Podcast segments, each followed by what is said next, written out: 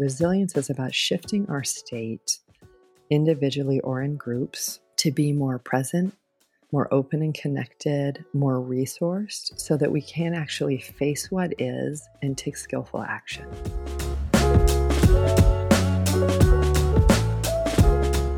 Welcome to the Trauma Sensitive Mindfulness Podcast. I'm David Treleaven, and this is a podcast that explores the intersection of mindfulness, meditation, and traumatic stress. In this episode, I'm speaking with Staci Haines. Staci is the author of two important books on trauma. One is Healing Sex, which offers a somatic approach to recovering from sexual trauma. And most recently, she's the author of The Politics of Trauma, which offers an understanding of traumatic stress that's rooted in a strong social analysis of the world. Staci's the co founder of Generative Somatics, which is a multiracial organization offering somatics, embodied leadership, and trauma healing to social and environmental justice organizers. She's also the founder of Generation 5, which is an organization with the mission of ending the sexual abuse of children within five generations. Our conversation here centered on her work, her writing, her assessment of the impact of COVID 19, and also the role embodiment, resilience, and trauma healing can play at this time. Staci's been an important teacher for me. I think highly of her work, and I was really excited to have her here on the podcast. So, without further ado, I bring you Staci Haines. So I'm here with Staci Haines. Staci, thank you so much for coming on the podcast. Happy to spend time with you. Mm. I have known you for a while, as mm-hmm. I will mm-hmm. have said um, in the intro. You've been someone who's been such an important person and reference point in my life for the way that you talk about so many things that I imagine we'll be covering here on the podcast. And I'm wondering if we could just start for people that don't know you a little bit about you. You've built, been a part of building two big organizations. Um, you've done a lot in your life. So, how did you get here? What do you want us to know about you? um, great. So, I have been in this world of somatics, or really uh, methodology and, and practice for embodied transformation. Right, that's what somatics is for now 25 years, amazingly. Wow. And I got to when I was young and I really stayed. And one of the reasons that I that I stayed is that I saw that somatics both invites a quality of vision, yearning, uh, who do we we want to expand into being while it is incredibly pragmatic and that combination of vision plus pragmatism depth plus action those combinations are what really, really drew me and kept me in the work. Mm. Along with seeing that somatics was useful to a wide range of people, which you and I will talk more about. Mm. So I really had a, a, a passion in two worlds for a long time. One has been really around people, like how do people change? How do we change? How do we heal? And the other is really in social systems, like how do we transform social systems to be more just, more in right relationship with the planet and really how do we build social systems that uplift our capacity to cooperate and be interdependent and and really decrease the amount of trauma that's caused by broader systems of oppression or uh, an economy that only works for some so i was step by step through my 20s and 30s about kind of one foot in the healing world which ended up being often classed, uh, primarily white. Um, I was usually there on scholarship doing everyone's dishes. And then the other foot in activism and social justice work, um, initially around, I mean, I planted myself in a few places, but but Generation Five is the first organization that I that I co-built, uh, which is really focused on ending the sexual abuse of children within five generations, and holding child sexual abuse as a systemic social issue, not just as a therapeutic issue. And then over the last decade, I really got to bring together social change, organizing, activism with embodied transformation work or healing work in the organization I co founded called Generative Somatics. Hmm. And then this all led to this most recent book around the politics of trauma which we can talk about. And you were these two organizations, Gen 5 being the first one, that was one of the first ways I heard about you. And you were talking about trauma in a way that was not just making trauma an individual tragedy. It was it was always connecting to larger social systems.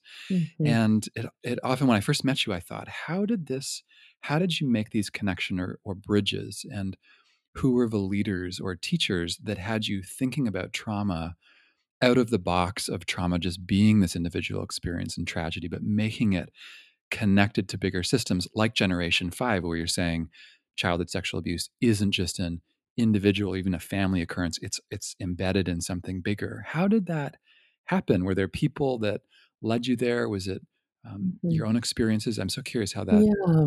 woke up for you. Yeah, thanks for asking. You know, I really hold that we all have teachers. We all have books, movies, all kinds of things that influence us. And then we're all born into a particular time, right? That also Right. shapes us. Yeah. And so there's many factors. As a child, I really grew up in the context in a household where there was domestic violence or intimate partner violence. Mhm. And then also where me and well, I'll just speak for myself. I was sexually abused. I have two sisters also. Mhm. And um, my father was one of the main people who sexually abused me. And obviously, as a kid, you're just trying to survive all of that and Mhm. navigate and like go to school and make friends. And right, you're just like navigating all that at the same time. Mhm. And then, very fortunately, um, I started getting politicized at the end of high school. I'm from Colorado, grew up in high in the Rockies, Mhm. where nature was much bigger than people, which is a very big part of my resilience, which I'm sure we'll talk about today. Probably many folks know the book Bury My Heart at Wounded Knee, which is really about the colonization of the United States and the many, many, many broken treaties with indigenous people of this of this land. And I think there was something that hit me in getting to read that where I went, wait, wait, wait. If if Christopher Columbus discovering America is a lie, and there's this horrible ground upon which this nation was founded, what else is not as I was told? And it Mhm. kind of I, I always think of it as kind of a set of dominoes being, Mhm. you know, being being knocked down. And then I went to a progressive college.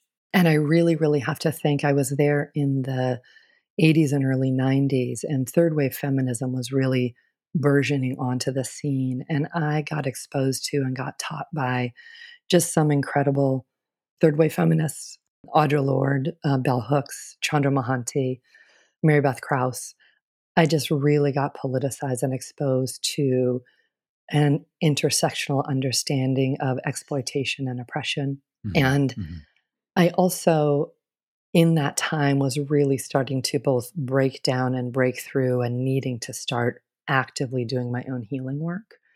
Yeah. And for me, it was kind of like I was so terrified to go into the work. It was so terrifying because I was basically just going to lose a whole perception of my life that I had tried to glue together, right, to stay together Yeah. with my family.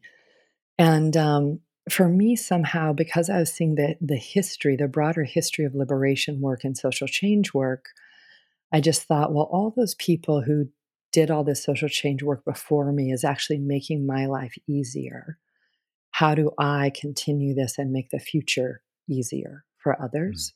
Mhm. And there were just some days when I could not face the pain of my own healing for myself. So I went, okay, I can't do it for me today. I can do it for the future today. And Mhm. they just got very embedded personal change, social change. They're not the same thing, which is important. I really talk about in the book. They're actually different skill sets, Yeah. but I hold them as highly interdependent and like mutually informing. Yeah, so that's some of some of the story. Could you talk about that last piece that you said? I know we're moving towards talking about the current circumstances, you know, recording this in the midst of the pandemic around Yeah. COVID.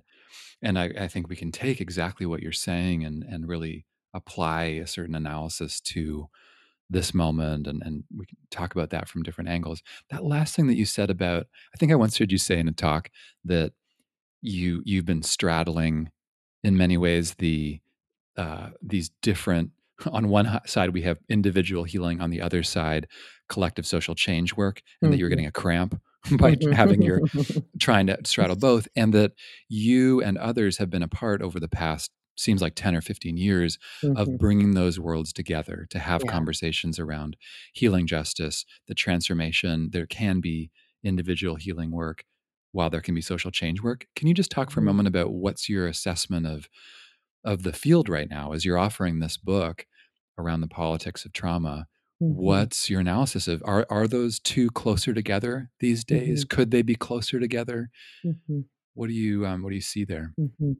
Yeah, I see I see a lot. I mean, first of all, I want to acknowledge that many movements over time have connected individual trans- transformation with the political transformation. There's mm-hmm. many examples inside of the civil rights movement in, in the US, and there's many international examples as well when we can look at the Zapatistas. So I want to say it isn't like um, new. It's you almost you, you, didn't come up with this. It's not just your God no. Yeah. And also we Good. in our current moment. It's like right. the US right. didn't come up with it in the 2000s you know? Yes, right right. So to just remember it's like we always have many many peoples at our backs yeah and in many times i see this naming of healing justice because the work has been going on a long time. Mm-hmm. but the naming of healing justice is kind of a more current thing happening in the us context. I do think it's growing. I, I mm-hmm. think that that we're in a certain moment again i'll talk about the us context but in this moment both broader culturally more and more people are going, wait, how do I grow? How do I transform? What's meaningful anyway? If we see the just massive growth of mindfulness, the massive growth of, mm-hmm. of yoga in the US. And then we also have, obviously, we are facing some of the most, how do I want to say it, challenging mm-hmm. social conditions with climate. And I'm going to say climate justice because, you know, what we mean are large inequities and disparities in wealth, the increasing exploitation and taking of land from indigenous peoples, the intensifying of the expression of white supremacy through the Trump era, and climate. It's like, are we going to solve this? Are we going to pivot ourselves and our economy in time to keep in balance with the earth? I mean, it's a very, very big set of things we're grappling with in our generation. Yes. Yes. And why I say all of that is I think this kind of, if we look at it as kind of um, over the last 20 years and then 10 years intensively, this kind of new, I don't know if you can say new resurgence, new, I don't know what the word is, but kind of lifting up of healing justice and transformative practice connected to social change work. I do think we're in a growth period. I mm-hmm. do think our generation is trying to figure something out about the interdependence between personal and systemic change. And I think a lot of headway is being made. And, you know, naturally, a lot of mistakes are being made too, because how do you innovate without making mistakes? Uh, yeah, absolutely. Yeah, I think there's a thread here inside of contemplative communities and movements uh, that has had many different iterations, similar to what you're speaking about, of people making connections, making bridges. So, Buddhist Peace Fellowship here, which I believe started in what maybe the late 70s or 80s.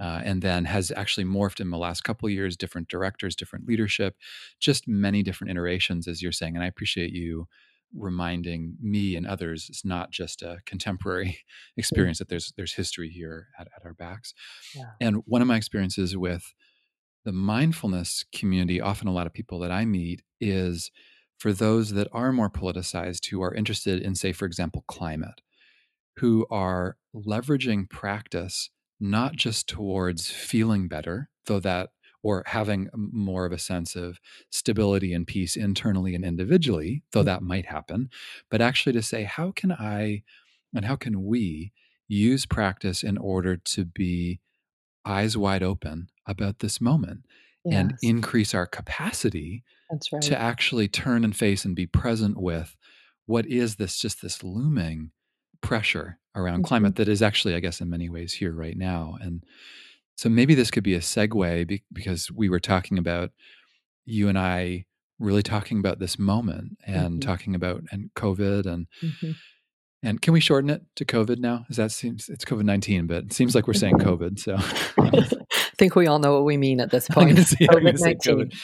Yeah. you've been in this domain of embodiment, somatics, transformative practice with this lens that you've been talking about around social change work.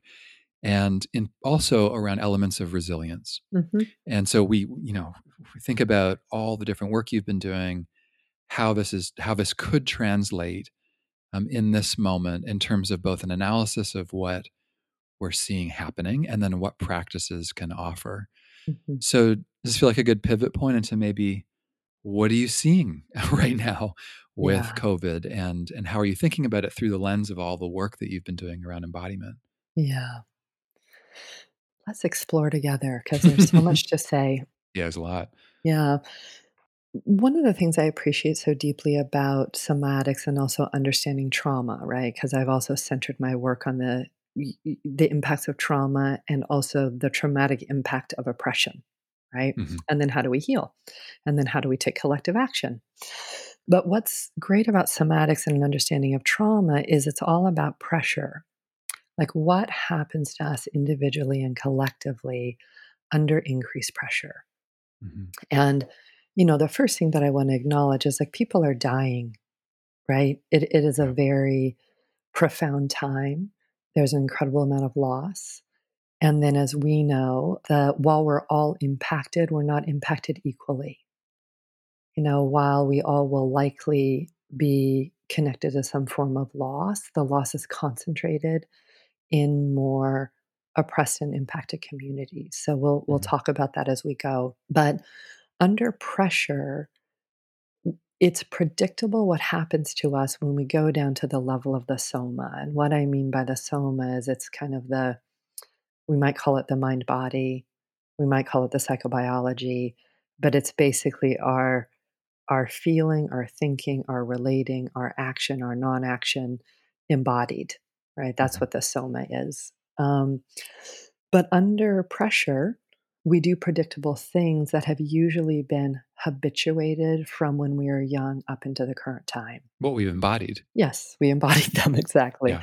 In our work, yeah. we, we call them conditioned tendencies, which are survival habits that we developed. Mm-hmm. I think most everyone has heard of fight flight response. Um, we expanded, as many people do now, to fight, flight, freeze, appease, and dissociate. Mm-hmm. So, under very high levels of pressure or traumatic pressure, we'll go into these very automatic responses in order to take care of safety, in order to take care of belonging or being connected, and in order to take care of what we think of as dignity or significance of like mattering, of having worth. Yeah. Mm-hmm. So you can think right now we're under this massive collective pressure, and then we're under a varying degree of individual pressure depending on where we're located. Some people were employed three weeks ago and now are not employed. Yeah. Some people do not have housing.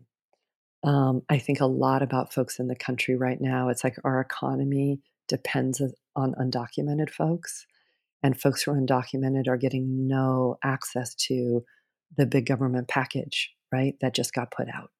That's mm-hmm. only for citizens, right? Some cities are pivoting that. So the pressure is different depending on where we are, but we can really go, okay, we are under this pressure. What is happening? What habits, what automatic behavior, what automatic ways of thinking are coming out of me because we're under this increased personal and collective pressure?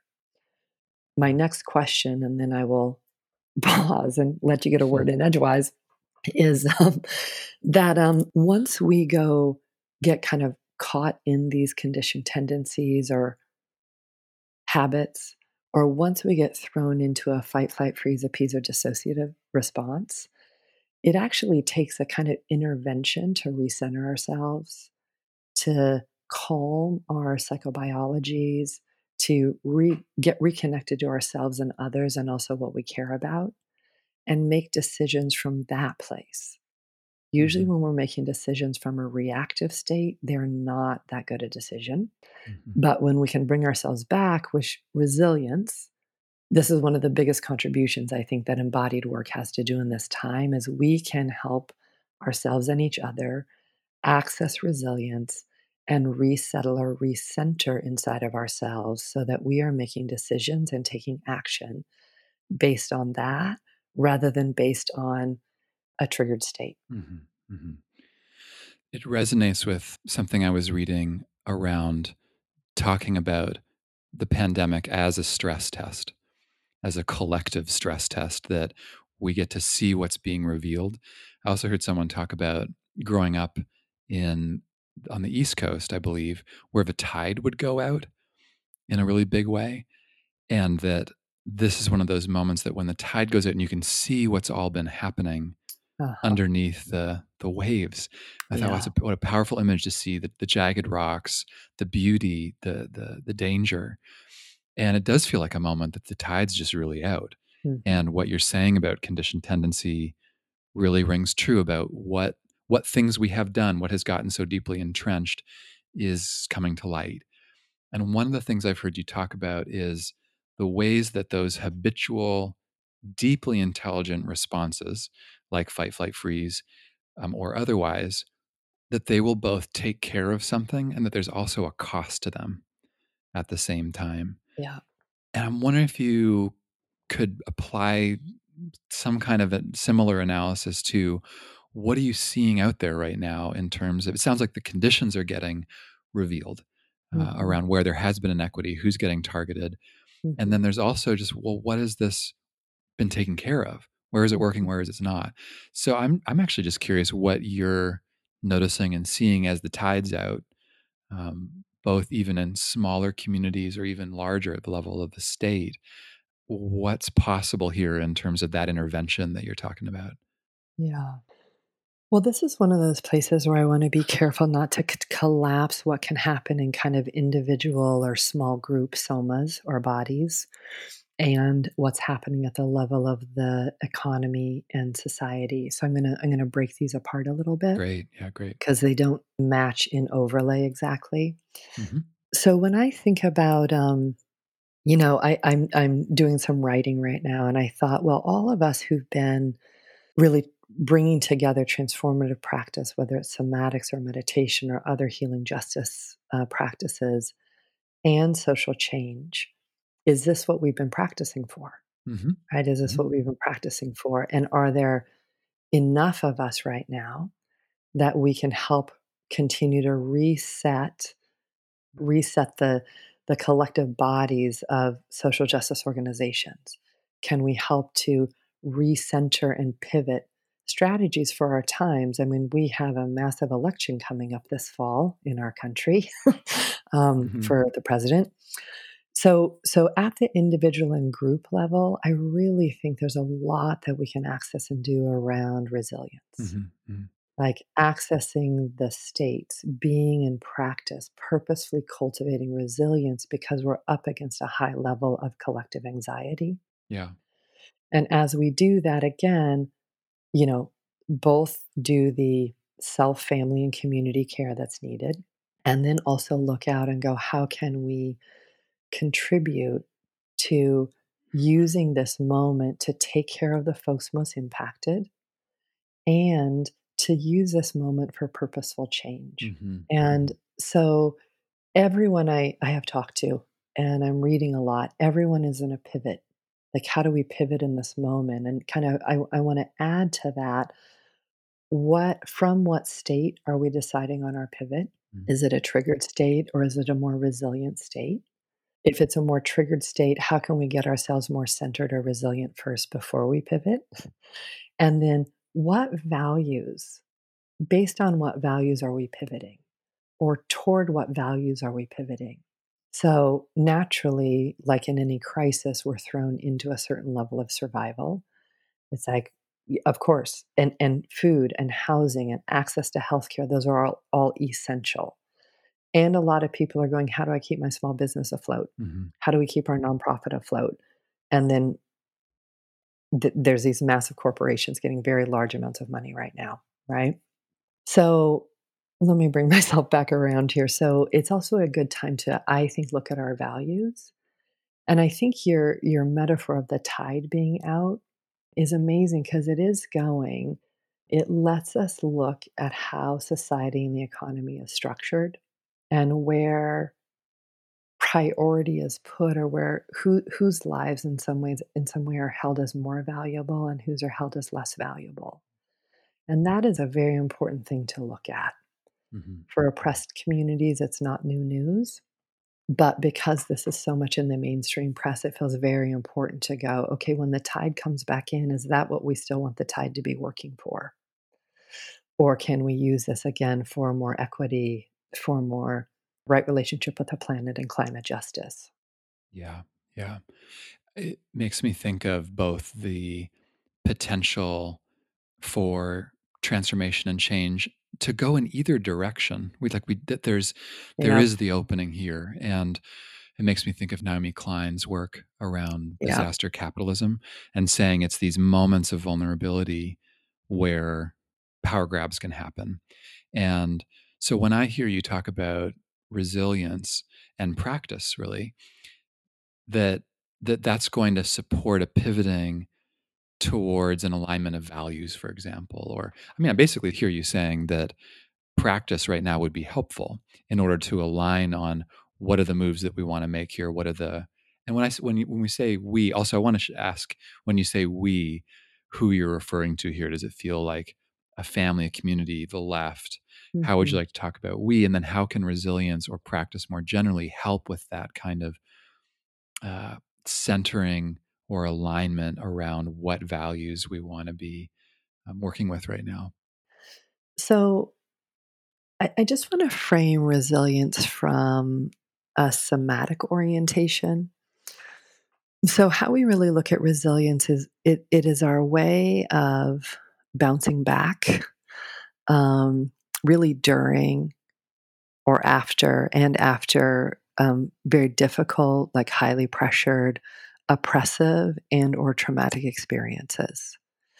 And I want to start with that we're inherently resilient. It's not that we're resilient because of traumatic experiences, we're inherently resilient.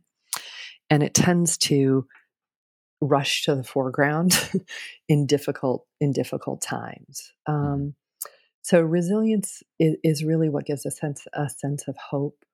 It can reset us from like a hyper alert or hyper aroused state, um, kind of looking for what's wrong, being stressed, feeling afraid. It can reset us to a more calmed and reconnected way of being, both with ourselves and others. That sounds Another great. exactly. Can we have some of that? that. Yeah. Exactly. Yeah. Um, resilience also brings back a positive imagination of the future. And you know how when when we get really caught or stressed or in a hyper aroused state, it can be like everything's bad, things are really bad. I have to prevent the bad, right? When we're No, in I don't know that. I know you've never had that experience No. before. Me neither. Yeah. Um, and resilience does this thing of landing us back in a state where we can have a positive imagination for the future Mm. and lets us reestablish both safety and connection, right? When we get Mm. threatened around safety or we get threatened around connection or significance, those are the threats that tend to really send us into these more fight flight responses or habits that we created in our past that were also built out of trying to take care of safety, belonging, and dignity.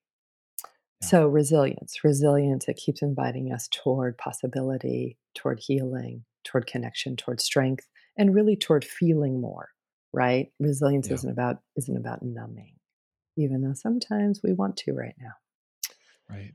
So, with that, what I want to, I mean, if people who are listening want to do this, but I really want to invite you, me, people listening to access experiences in the past that have brought them a deep sense of resilience.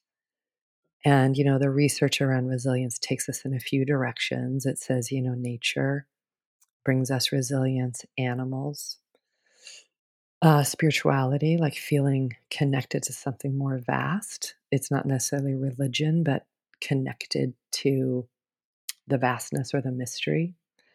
Um, it is all forms of art, right? Music, drumming, drawing, painting, dance, right? These forms of creative expression bring us a lot of resilience. And then another one that feels important is um, helping others, right? Helping others helps also bring us resilience. And I find this one contradictory for many of us who are caught in our house with the same people every day. um, or by mm. ourselves every day. It's a really different thing to try to help over on you know online. Um, some people can get out in their communities, but it's very important that we're not doing that right now. So, in inviting people into whatever your version of resilience is, and most of us have many, but to really look at and access what has been a strong source of resilience for me in the past that has really shifted my state in the way that we're talking about. And we can even start with just remembering that viscerally. Um, for me, I'm just going to use an example. It's like here I am on the side of a mountain in the Rockies where I grew up. And there's the coolness and the breeze, but the warmth of the sun, the smell of the dry dirt, this vista, right? That's just beautiful. That seems to go range after range after range. That's one of the places I can go to just really remember and help myself viscerally start to shift into more of a state of resilience. And then, what we want to do in this time, and anyone who's been on a path of practice knows that when things get harder, practice more, right? right. When mm-hmm. things get more stressful, practice more. Now, sometimes it's when we want to pop out of practice, but it's really time to double down. So, bring resilience purposely into your daily practice. And even if that's your walk around the block or your walk around the house, however, you're getting a little exercise, connect in with that memory of resilience or even with something current day, right? If you can access any of your resilience current day, access it, feel it, let it into your nervous system, let it affect you. Hmm. But whatever your daily practice is, build resilience into the middle of it because it's so needed given given the collective stress. Mm-hmm. Mm-hmm. What do you want to add to that before I go to who's the we? Well, I have a question yeah. uh, about whether I'm thinking if I was hearing that for the first time in this particular moment, there's a way that it could feel like just turn to the bright things oh, yeah. or look on the bright yeah. side, which I know because I know and read the book and this chapter on resilience and have heard you talk about it enough to know that's not what you mean. Mm-hmm. And could you talk a little bit about again i'm thinking back to the disaster capitalism part of yeah. i'm imagining certain forces grabbing power and others just if we're saying well just practice then a potential um, a potential missed opportunity so with resilience could you talk a little bit about that dynamic of not just uh, sunshine yeah, roses sure. yeah yeah yeah and also i want to say again in kind of going, what can we do individually and in small groups, and then what can we do collectively? This is really in the bucket of individuals and small groups. And then mm-hmm. when I go, what can we do collectively? What we can do is organize, mm-hmm. and um, I will I will speak to that. So, um, uh, so what resilience isn't is a tool by which we can numb ourselves and ignore what's happening in the world or in ourselves. Mm-hmm. What resilience isn't is like let me just make it all sunny for me over here while I'm I'm I'm in my shelter in place because right. it's too stressful out there. It isn't about disconnecting. Resilience is about shifting our state individually or in groups to be more present more open and connected, more resourced, so that we can actually face what is and take skillful action. Yep. Yeah. What resilience also isn't is a thing to kind of pass on, like, or slap onto peoples who are really being impacted and systematically oppressed and go, well, well, poor people are so resilient. Like if I hear that one more time, it is it's an oppressive use of the idea of resilience. And that is not what we're talking about. We're really talking about how do we become more collectively whole? How do we not be anxious yeah. for the next yeah. 10 weeks and make a lot of decisions out of that? Right? How do we get mm-hmm. collectively mm-hmm. more connected, present, and resourced so as to take action that serves many people. So thank you. Did that clarify? Yeah, no, I think so. Clarifying. Yeah. You know, this piece about cooperation, I think a number of things are striking me. Um, I am amazed at how quickly many social change organizations or social justice organizations have pivoted and are organizing really thousands of people to do a number of things in this moment. Yeah. There are many, many networks of mutual aid, which is not depending on the state to really take care of what we need in our communities, but Yeah. really kind of a transferring resources from where resources are to where resources are needed. They're amazing folks organizing for mutual aid. There are things getting passed that social change organizers have been working on for a long time, like basically the halt on evictions that's happening Right. almost across the country. And there's an opportunity to continue in that direction, right? Once the virus is not at its peak and once things are stabilizing or there's at least more recovery and a vaccine. Um, there's amazing organizing work happening on decarceration. And that, again, a huge base of people have been working on that nationally and, of course, internationally for a long time and have had some really big successes as of late that have also prepped for, you know, uh, getting people out of prison, um, lowering the bail to zero dollars. There's a whole bunch of things happening to really go. h- h- We, we how do we have for-profit prisons in this country? How are Mhm. this many people in prison? So that decarceration is happening. Obviously, really different conversations around healthcare and socialized medicine, right? Right.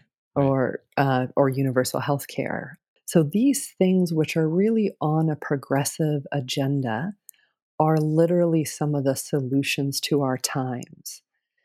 And people are cooperating and moving together across movements involving government, even for profit corporations, because we're in a time of crisis.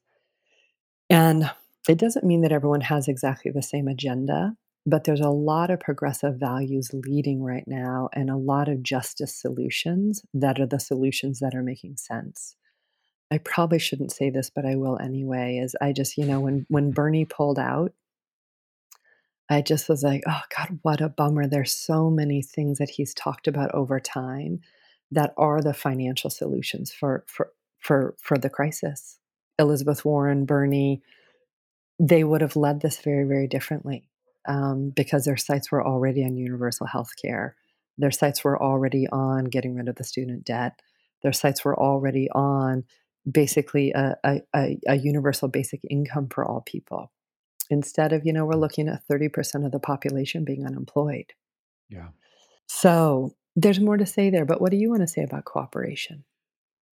Well, it makes me think of what you said earlier about pressure Mhm. and the stress test. And I was coming into this with a uh, a very unhopeful view of how this was going to play out. And of course, we don't know where it's going to go. But from the research that I had done on pandemics in particular, that sounds like that's more of a divisional type of threat. Mhm. And uh, someone handed me this book by Rebecca Solnit. I don't know if you know her, but Mhm. um, she had written what was it called? Another a Paradise Built in Hell. I think it was, which was a study of I think about five or six uh, natural disasters. So Katrina was one, Mexico City earthquake, and Solnit did this study that found that instead of societies devolving into a deep individualism and sort of everyone for themselves, even though that's the narrative that could be played inside of the media, for example, that actually what was happening is that under a significant amount of pressure or trauma, communities were coming together and that they were coming together with a very deep sense of purpose Mm. uh, that you know here we are living lives uh, often in more individualized or even family containers or um, in in silos that were- that actually people were saying wow i i feel like a, a- suddenly i understand what there's a different and deeper meaning to life in this moment and of what's important. And i see that happening for a lot of people right now and appreciate you naming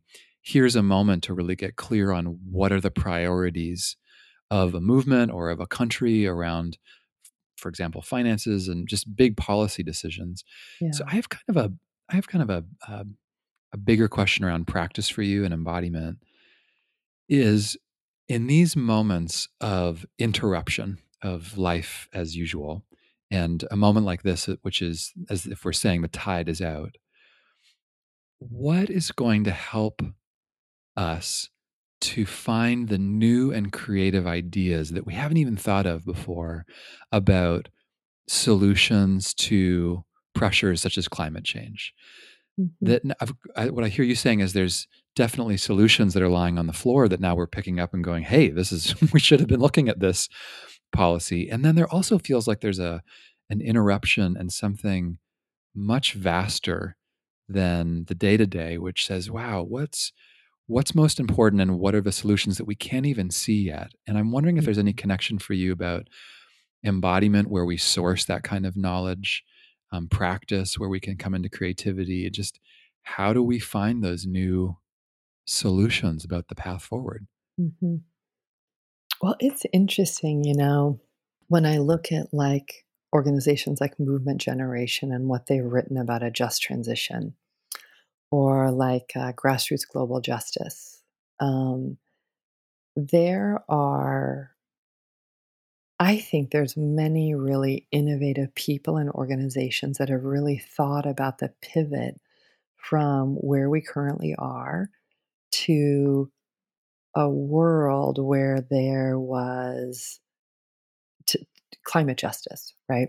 Um, where, mm, where we were mm-hmm, in mm-hmm. you know right balance with the planet as a, a, human species and the shift in the economy and the shift in the social norms and beliefs that that would take so it's interesting when you say i wonder if it's new ideas or if it's more and more people engaging fully right mm-hmm, mm-hmm. so but i think what you're really asking too is around practices when I when I look at practice right now, um, I almost want to uh, pose a question back, and then I'll offer a couple.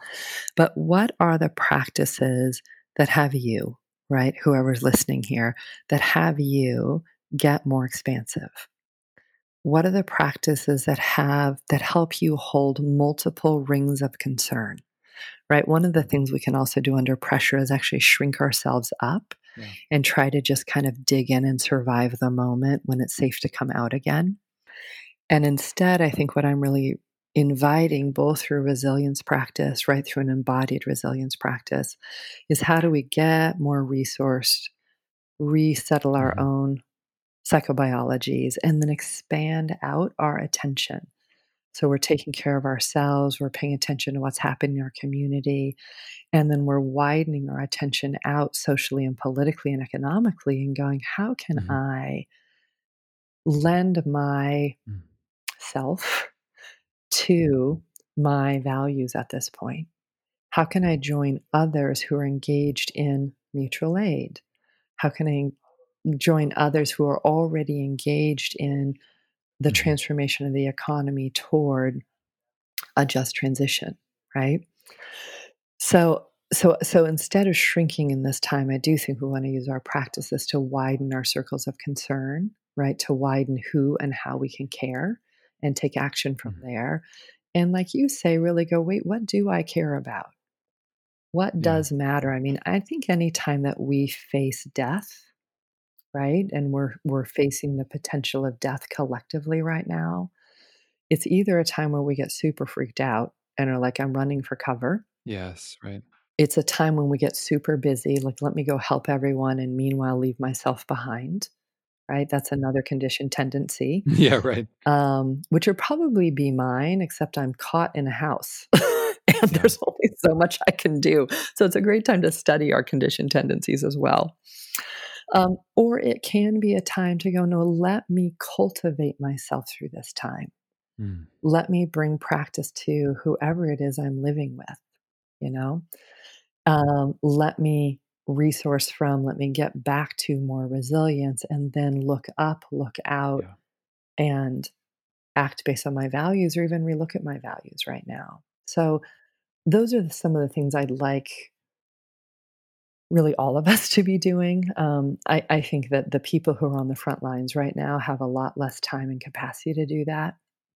In some ways, how can we, who are not on the front lines, keep offering resource and resilience to those who are, of course? Um, what else would you add about practice? I love that piece about it reminds me what you just that last part of how so many people, depending on multiple identities and locations, are experiencing this so differently. Like you said, those are I heard someone name it as um, those who are laptop jockeys, those Mhm. people who have a laptop and are able to keep working and be employed, and others who maybe had a restaurant Mhm. and are home or just doing any kind of service based work they're not able to and then those that are on the frontline workers then those that are homeless so just the multiple i've never Mhm. been i never lived through something where there's so much variation Mhm. and Mhm. that makes i love what you said about the widening circles of Mhm. concern that that that practice of what's in the periphery that i'm maybe not aware of and i think there's multiple uh, variations of mindfulness practice where it is increasing that peripheral vision and not just getting unhooked from this isolated self of my own suffering and really tying in to something much interdependent and bigger. Mhm. And this practice I've been working with is uh, do you know the Tonglen practice from the Vajrayana tradition? So this experience of you know coming breathing in Oh, what I'm yeah, for feeling in this moment. It's been Mhm. you know anxiety often, and then also remembering and breathing in for everyone that is going through that experience in that moment has been so so that's been a helpful one for me and then i feel like with your work and we're Mm. only just Yeah. scratching the surface of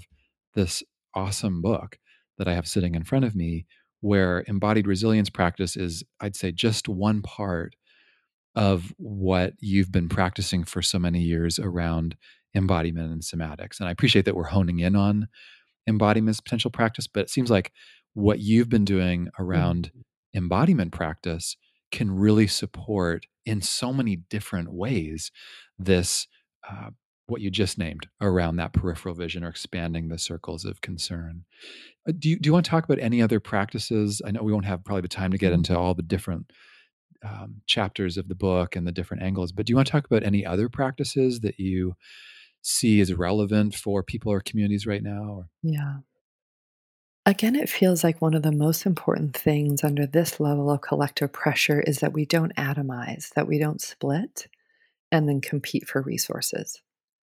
Like when I look at that baseline of like what I mean there's a there's a big political risk which I'll talk about when I look but when I look kind of individually in groups and communities like sometimes what this pressure Sure, can do is have us split, you know, make each other bad, um, compete for resources. That's what we don't want to do as much as possible.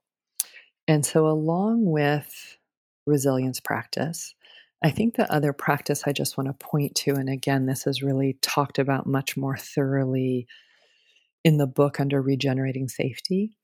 Um, but it's a practice that comes out of Aikido, right? Which is one of the philosophies that informs the the lineage of somatics that I'm a part of. And it's a it's an uh, an idea called blending. So Uh, blending is basically, uh, I mean, in many ways, it's a mindfulness practice. It's being able to be with what is. So let's say it's anxiety.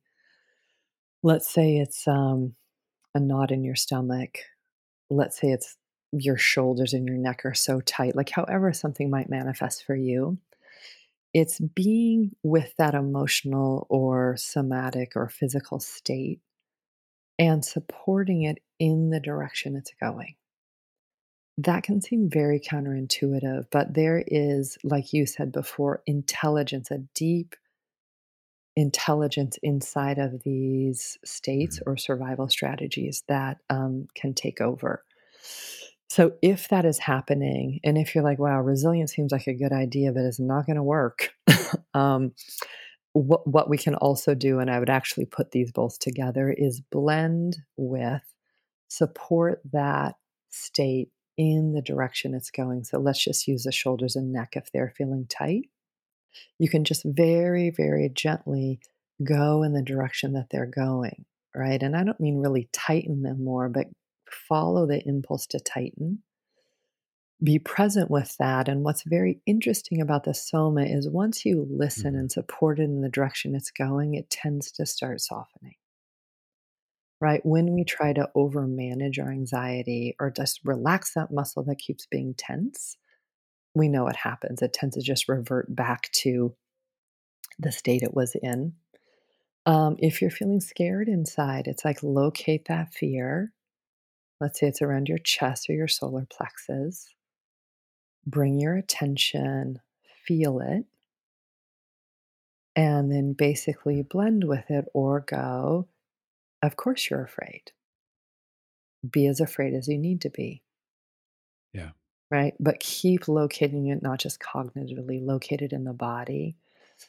So if I would say those are really the two practices to me for our times is one is blend with the challenge because it's a challenging time and then cultivate resilience. And our purpose out of all of that is to be able to recenter ourselves, get connected to what we care about and a deep sense of values, and then bring our attention also up and out, right? To take skillful action. So, I want to throw in one more thing if it's okay with you. Yeah, please. You spoke about this with with Naomi Klein's work. She's doing a number of great podcasts with other people um, uh, during this time. Boy, people are being creative and like putting out their work, which I'm really appreciating. Yeah. But there are risks right now. I mean, there are large risks of a consolidation of resources and power even more into the elite. There are risks toward a mass level state control that is a repressive state control. There is a risk, and it's already happening, of more surveillance. And those things aren't just like, oh, that's happening and it'll pass. those are things we really have to pay attention to and interrupt through organizing and through social action. So I, I do want to be present to our times and be paying attention to both, like you said, the really cooperative possibilities and the moving toward our values in this time, and also the restrictive and repressive or more oppressive possibilities in our time. Mhm. And Mhm. obviously, we want to keep feeding the former. Yeah, absolutely. Could you, um, I'm wondering if you'd like to vision here as something I know that you like to do of in any direction you want here. It could be um, what you see some of the best case scenarios or new practices coming out of of COVID for different communities. Um, it could also be for you know again this body of work around embodiment and trauma and these two different uh, areas that you bridged that are coming closer and closer together. Like your hope for um, what psychology, transformative work could look like in the years to come. But do you, do Mhm. you have any? Um, would you like to vision at all about what you want to see?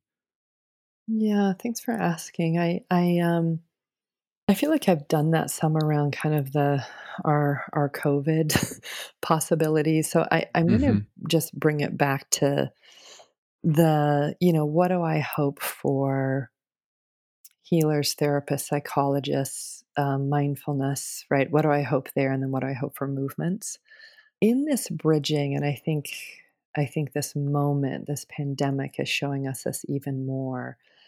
I think that really all transformative technologies need to be grounded in a systemic analysis of power. And questions we can ask ourselves really are like who benefits, um, on whose back do those people benefit, for what end game? And you said this in the very beginning around mindfulness and meditation. You know, we can use mindfulness to become more aware of or calm ourselves. And we can also use mindfulness for a larger purpose of being able to deeply be present with what is and then move into a kind of um, skilled response, right, or skilled action. Mm-hmm.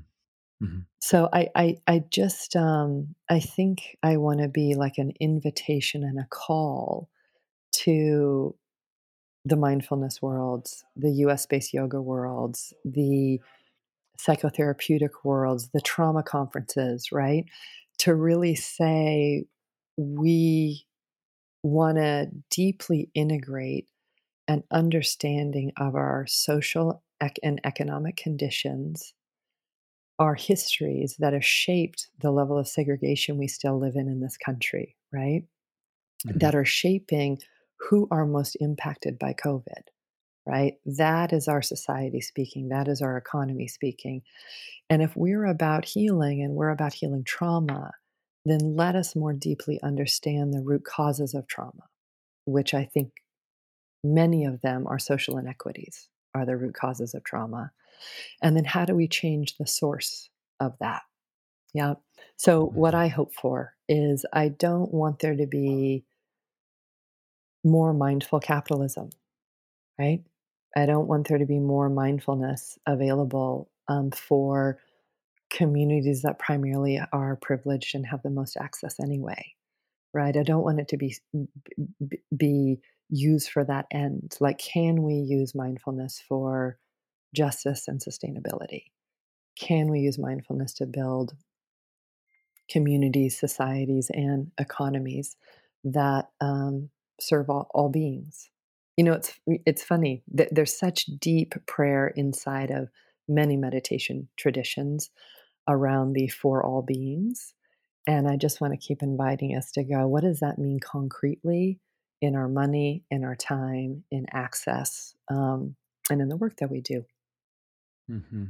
Mm-hmm. And then for social and climate justice movements, I mean, um, as with people who do transformative work, whom I deeply appreciate, I deeply appreciate the time, the effort, and the thousands of hours of practice that go into that. I also really want to deeply appreciate those people who every day, day in and day out, are about building something for the collective. And that's really how I see social and climate justice movements is like they are looking to take care of the collective in a very profound way. Yeah. And for those folks, I just want to keep going. How can one let transformative practice support you and support your organizations? Um, it is very easy to get hyper stressed, to burn out, um, to have dire health consequences from the weight of that work. And that resilience, transforming, doing our own healing from trauma and oppression can actually also pivot our visions and our strategies for change. Um, it can definitely pivot our relationships with each other so that we're taking care of each other in a deeper way. Um, it can also help us open up and say, hey, let's have 200,000 new people join this movement, and you're welcome here. You're welcome here because we need all of us, right? So, deepening practice, approaches to healing, um, integrating that more into our social movement work, I think can have strong benefits. That's awesome. It's um, one of the things I've always appreciated about you, and then the organizations that I've met you through, like Generative Somatics, where there isn't there isn't a polarization between the dialectic I think you're describing. Actually, it's a synergistic one to say one can serve the other. Yes, we do healing and trauma work, as individuals and communities, which can serve strategy, which can therefore open more, more possibilities. I just feel like that's something that you embody and and that you've really spoken to. So yeah, well, that yeah, thank, that thank you. is the hope. You know, how do we use sure. that particular dynamic tension for transformation rather than polarization? Right? Yeah. Yeah. Yeah. Exactly. Is there anything that we haven't talked about that you want to um, spend any time on? I um this has been great. Um, you know, I feel like uh, this is such a time for questions, and um, but not only questions because it's really a time for like love, connection, and action um, as well. Mm-hmm. So I mm-hmm. just appreciate. I feel like we covered the gamut, and hopefully, when we can talk again in the future, we'll be at a different collective moment. Yeah, indeed. I, I want that too. Um, can you talk about if people want to get in touch with you? How can they can they do that? Do you have do you have a website? You have a For website. sure, yeah. Yeah. Um, so you can go to the politicsoftrauma.com and uh, you can sign up for um, on the email list there, get a chapter for free. Um, you can also find me at uh, Generative Somatics. Um, so you can find me there as well. Those are the two best places to find me. And um, I just want to put a plug in the end here. Um, there are really concrete social justice efforts that folks can support now. Um, it's great to find ones in your local area. Um, some of the national organizations you can support are the National Domestic Workers Alliance. Um, they are doing an incredible job of getting resources to um, caregivers, um, nannies, domestic workers, most of whom are currently out of work because of shelter in place. Um, you can also look to SURJ, showing up for racial justice. They're doing a lot, a lot of organizing around, well, so many things. Just check out what they're doing.